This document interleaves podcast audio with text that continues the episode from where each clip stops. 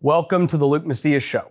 We have finally gotten the debate on ending gender modification on kids. The calendars committee in the Texas House removed all the tags and finally got around to placing this bill on the calendar.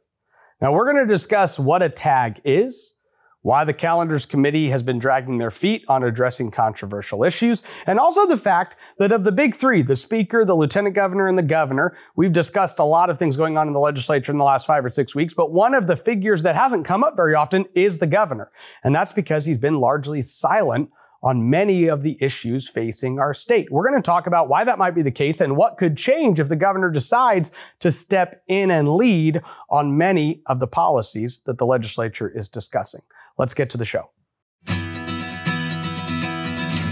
News, politics, and special guests with a Texas twist. That's the goal of the Luke Macias Show.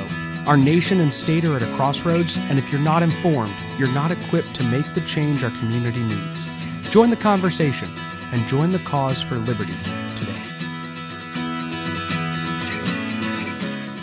Last Thursday afternoon, I sent out a tweet. I said, Breaking Texas Legislative Calendars Committee unanimously tagged Senate Bill 14, refusing to place it on the May 1st calendar. They also opted against meeting Saturday. Looks like they continue to make sure that they quote unquote run out of time and pass Senate Bill 14 later in session to take up hours used to kill other bills. This tweet got more traction than normal. It got like 18,000 views and I was called about it. I was texted about it. I got calls from Republican leaders, conservative activists. I had people calling me saying, I've had a conversation with this member of the legislature. This is what they're telling me. This is what they're telling me the calendars committee is saying. Some people who said, I talked to members of the calendars committee and this is what they told me. It started a big conversation. Now today, Actually, let's rewind. The next day, the calendars committee got together and placed Senate Bill 14 on Tuesday's calendar, today. So we're going to actually hear this bill. And we are going to pass a bill, as long as it stays in its current form, that is a strong ban on the mutilation of Texas children. Now, is, this has brought up a bigger conversation about what the calendars committee is, what a tag is. And this is a really important concept to understand as we're in the final weeks of the legislative session. So let me tell you what I would define a tag is, and I'll tell you how it's practiced in the Texas House. A tag is action that a member of the calendars committee takes to prevent the placement of a bill on a calendar. That is what a tag is. Now, here's what's interesting. When you talk to members of the legislature about what a tag is, they almost all give you different definitions. And calendars chairmen in the past have avoided this word. There have been debates on the House floor over a rule that Representative Tinderholt has authored that just says, hey, we will not have any tagging in the Texas House of Representatives. And everyone votes that down. They vote down a ban on tagging when the term tagging is not found anywhere in the rules and can't actually be defined. Let me tell you how it practically plays out. A policy, let's say a Republican policy, gets debated in a committee, gets voted out of that committee, and gets reported to calendars. Now, it only has a certain amount of time to survive. And within 30 days, the calendars committee has to take action on that bill one way or the other. But what the calendars chairman, Dustin Burrows, allows Democrat members of calendars committee to do is to tag a bill. And the way to think about it is imagine a piece of legislation is moving across the finish line. It is it has forward momentum to get to the floor and a Democrat member simply puts their finger on the bill. And so for that meeting that the calendars committee has or for that day or for that week the chairman says, I will not move this bill. You will talk to members of the legislature about certain good policy that's in calendars committee and say, hey, we need to get this bill out. And they will respond with a statement like, it is sustaining a few tags, but it will be out soon.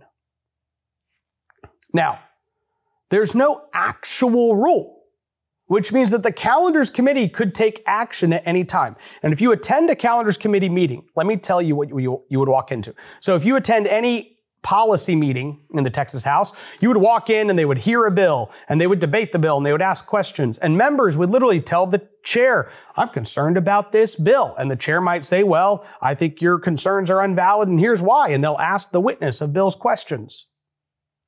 If you walk into a calendars committee meeting, they walk into the meeting, they sit down, and the chairman, Dustin Burrows, says, the chair recognizes Representative Patterson or Representative Geren or Representative insert calendars committee member name to propose a calendar. And then he pulls up a list, which by the way is already printed. Everybody already knows. They're not deciding, they're not debating. He just says, Representative Geren or Patterson moved to place the following bills on the calendar on major state. Boom, boom, boom, boom, boom. And each number gets listed. And then he says resolutions, blah, blah, blah, blah, blah. Insert resolutions. And then he says other general calendar items include, and he reads every single bill number HB 123, HB 237, HB 376. When he finishes, he says, Clerk will call the roll. And every single member of the room says, aye, aye, aye, aye, aye, aye. That's what happens. So understand what happened last session is Representative Burrows got up and on the very last calendar that a gender modification ban could pass, he said, This is the motion that's made. And he read a long list. And at the very end of that list, at the very bottom of the calendar, where it was going to get killed and everyone knew it, was a ban on gender modification. And the whole room said, aye, aye, aye, aye, aye, aye. Why? Because they voted to kill that bill by placing it so far down the calendar. But you have to understand that like you can't disagree with the calendars chairman. Otherwise, you're never put back on calendars. So the other committees in the Texas House of Representatives, certain people with certain seniority can get on any given committee. But calendars is 100% selected by the Speaker of the Texas House. If you ever in a calendars committee said, Mr. Chair, I disagree with the list you put out. Um, I'm I don't, I want to, can I ask the person who's proposing this why that bill is so low or why this bill is not on the list? Everyone would literally act like you had just done the most offensive thing ever. And you definitely wouldn't be appointed to the calendars committee next session. A tag is something Republican leadership allows Democrats to do to slow down the process. And if a House bill is going to pass and go to the Senate to be considered, it has to pass the House by next Thursday. We are nine days away. So Democrats are delaying as many things as humanly possible to hold up conservative policy. And Senate bills can only survive for another week or so, and so they need to keep as many Senate bills back as possible. Now, the Texas Senate literally got together and said, we know how this process works and we need to get the good stuff out quickly. We need to get the good stuff out soon. And they passed all of these different Republican policies. And many of them are sitting in the Texas House. So what the House does is it needs to bottleneck, it needs to create a traffic jam. So the reason that last week, as the House was setting all these various calendars, they didn't set Senate Bill 14 is because if they had had the debate last Thursday or Friday, then it would have been done. And the gender modification ban would be going to the governor. So instead, they need to push it back. It needs to take up time this week so that some other bill that otherwise would pass gets to be pushed further and gets to ultimately be killed by the process. They know the clock is our enemy as conservatives and is their friend as the established hierarchical order of the Texas House. And so this is what they're doing.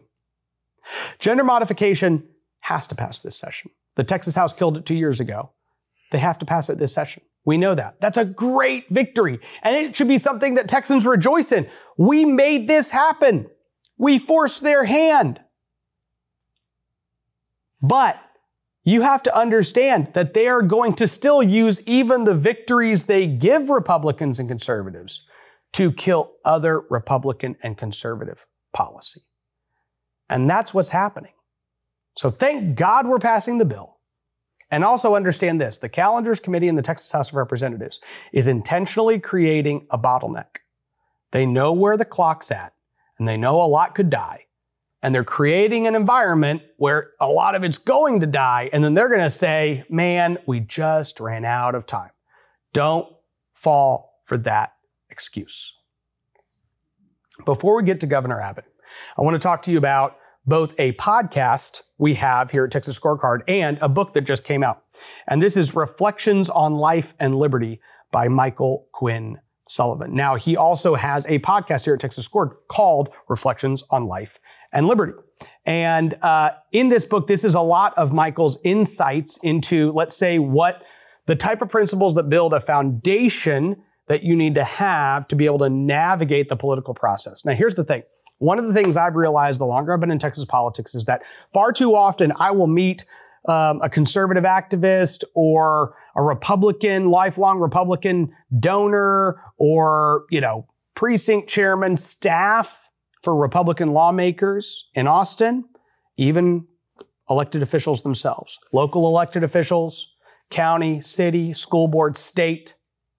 And often, like, they just don't have an actual foundation of principles that they are able to filter all of the various debates and policies. Not only the actual policy that they are debating, but then the actual conflicts that they find themselves in in politics.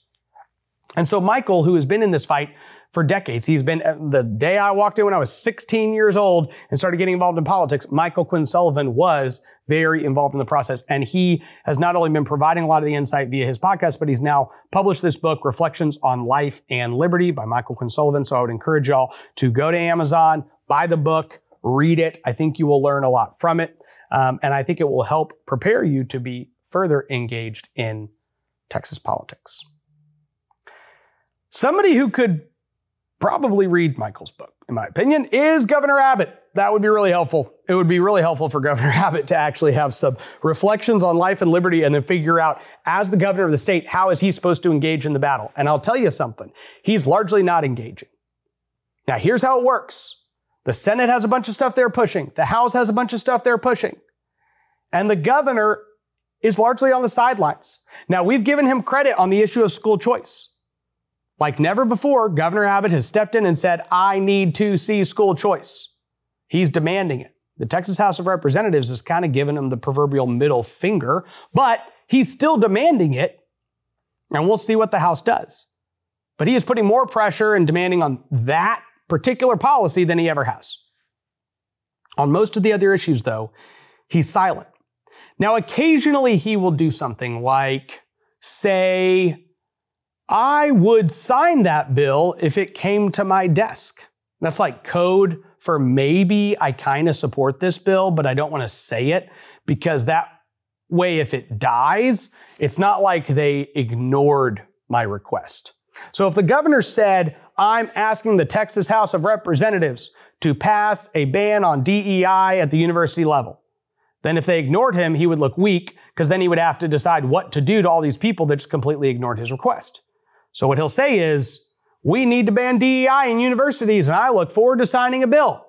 Now, when that bill passes the Senate, gets stuck in the House Higher Education Committee, and sits there with no hearing, governor doesn't say anything. He doesn't put out a follow-up conversation that says, hey, um, there's only another week for this bill to be heard in committee. I would really like to see it heard. You won't see that from the governor. When I came into the legislature as an observer and a staffer. I was a 17 year old intern in my dad's office, and Rick Perry was governor at the time. Rick Perry was a legislator before he was governor. He knew how the legislative process worked and he was very active in it. Literally, I remember being in the gallery and watching Governor Perry on the floor of the Texas House. He would walk up to a member, Hey man, I got this bill I'm working on. Can you sign on to it? What's going on? Why aren't you supporting my, my policy? And then you start talking to them, what bills are you working on? You got any problems? Well, I got this bill hung up in this committee. Well, let's go talk to the chairman. He'd walk over with them to the chairman. Hey, why can't this guy get a hearing on his bill? I like his bill. Do you like his bill? All of a sudden, he's putting these chairmen on the spot, having to figure out what their position is with the governor of Texas sitting there watching. Governor Abbott started his political career as a judge a district judge, then a Supreme Court judge, then an attorney general, and he was the heir apparent. He basically inherited the governor's office from Governor Perry with a $20 million war chest. By the time he took over, though, he sees his role politically as one of a judge more often than not. And so he sits back and he watches these two chambers disagree and he doesn't like picking sides. He hates it. He avoids it at all cost. The Texas Senate had a bill that was going to ban all purchases of land by Chinese nationalists. The governor said, This is a great bill and I need to get it to my desk. The problem is, many Republicans in the Senate clearly didn't support it. And so, in order for it to get to the floor, compromises had to be made and different carve outs had to be made to where now it only applies to agriculture exempt land, as well as water, oil and gas minerals, things that are mined, timber. It is still a much better bill than what the House has, which is just agriculture exempt land. But nowhere in that process did the governor come in and say, Hey, I'm very concerned that there are people opposing this great bill that I have said is awesome. He just let it get chopped down. Now it goes to the House. Now the House is pushing only agriculture exempt land. So what's the governor's thought on that? Well, you know what the governor said? I love that bill that exempts agriculture exempt land. Okay, so you like the bill that exempts it all, and you like the bill that exempts none of it. What's going on, Governor? What's your position? Do you want the agriculture exempt, or do you want the one that says all of it can't be purchased? I love it. That's his response. The Senate has a property tax plan. The House has a property tax plan. The governor's asked, What do you think? More often than not, he's like, I love property tax relief. I like the Senate and the House for both pushing property tax relief. He doesn't like picking sides.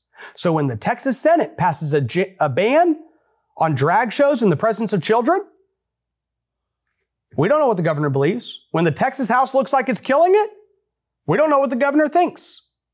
And if the Texas House does kill that bill, we still won't know what the governor thinks. This is the approach he generally takes. In the next two weeks, if Governor Abbott at any point steps up to the plate and actually says, hey, Texas House, deliver the DEI ban in higher education, they will act. Or they will suffer the consequences of directly ignoring the governor. If he says, Texas House, we need to stop drag shows in the presence of kids, they will take action. I think the State Affairs Committee will move that bill. But if there's no major political figure coming in and demanding these type of actions be taken, then the Texas House is going to do what the Texas House does best, which is kill a significant amount of conservative policy while passing just enough. A lot of times they're passing bills this time that they maybe killed two years ago to, to cover. And then the new conservative policy that's shown up as of the war that we're in in the last year or two, the Senate passes out and then the House kills it this time. And then with enough pressure, they might kill it next. They might pass it next time. That's the situation we're in. And if Governor Abbott decides to speak into that, he could have a very positive effect for Republicans and conservatives. And if he continues to stay on the sidelines as much as possible, it will negatively affect the outcome of the session as a whole. I, for one, hope that he decides to engage. And I'm very grateful that many of you are engaging. I get text messages, I get emails, I get calls all the time from Texans across the state. I talk to my legislator. I talk to this person. We're organizing some people. We're coming down to the Capitol. We're pushing this different issue. Conservative groups that are sending out voter alerts and telling members what to do. And I see it every day on the House floor, particularly. Bills get delayed, amendments get added on, things get stymied. The conservative pushback that's happening in the legislative process is having a tangible effect. Numerous fights were had on the House floor that were that came down to two, three, four, five, six, seven votes on amendments that would have gutted great legislation, like HB 44, the Medicaid discrimination bill, which could be one of the biggest medical freedom wins in modern history. Or there was a great charter school bill that Glenn Rogers from Parker County, Palo Pinto County, Stephens County decided to try to gut with all the teacher unions and Democrats. And that amendment failed, which is a good thing, but it failed by a vote of 72 to 70. So if you're some of those activists that I know that worked really hard in your given primary elections to make sure that the more conservative person won, there are a handful of victories that we had in the last Republican runoff that could have single handedly delivered that charter school policy win. So, thank you to every single one of you who are actively involved in this process and are listening and engaging with this show and are sharing it with your friends. The growth we've seen over the session is considerable. And I think that's due to so many of you sharing this with more people you know. May God bless you and may God bless Texas. Thank you for listening to the Luke Macias Show. To find out more information about what's going on here in Texas, visit texasscorecard.com.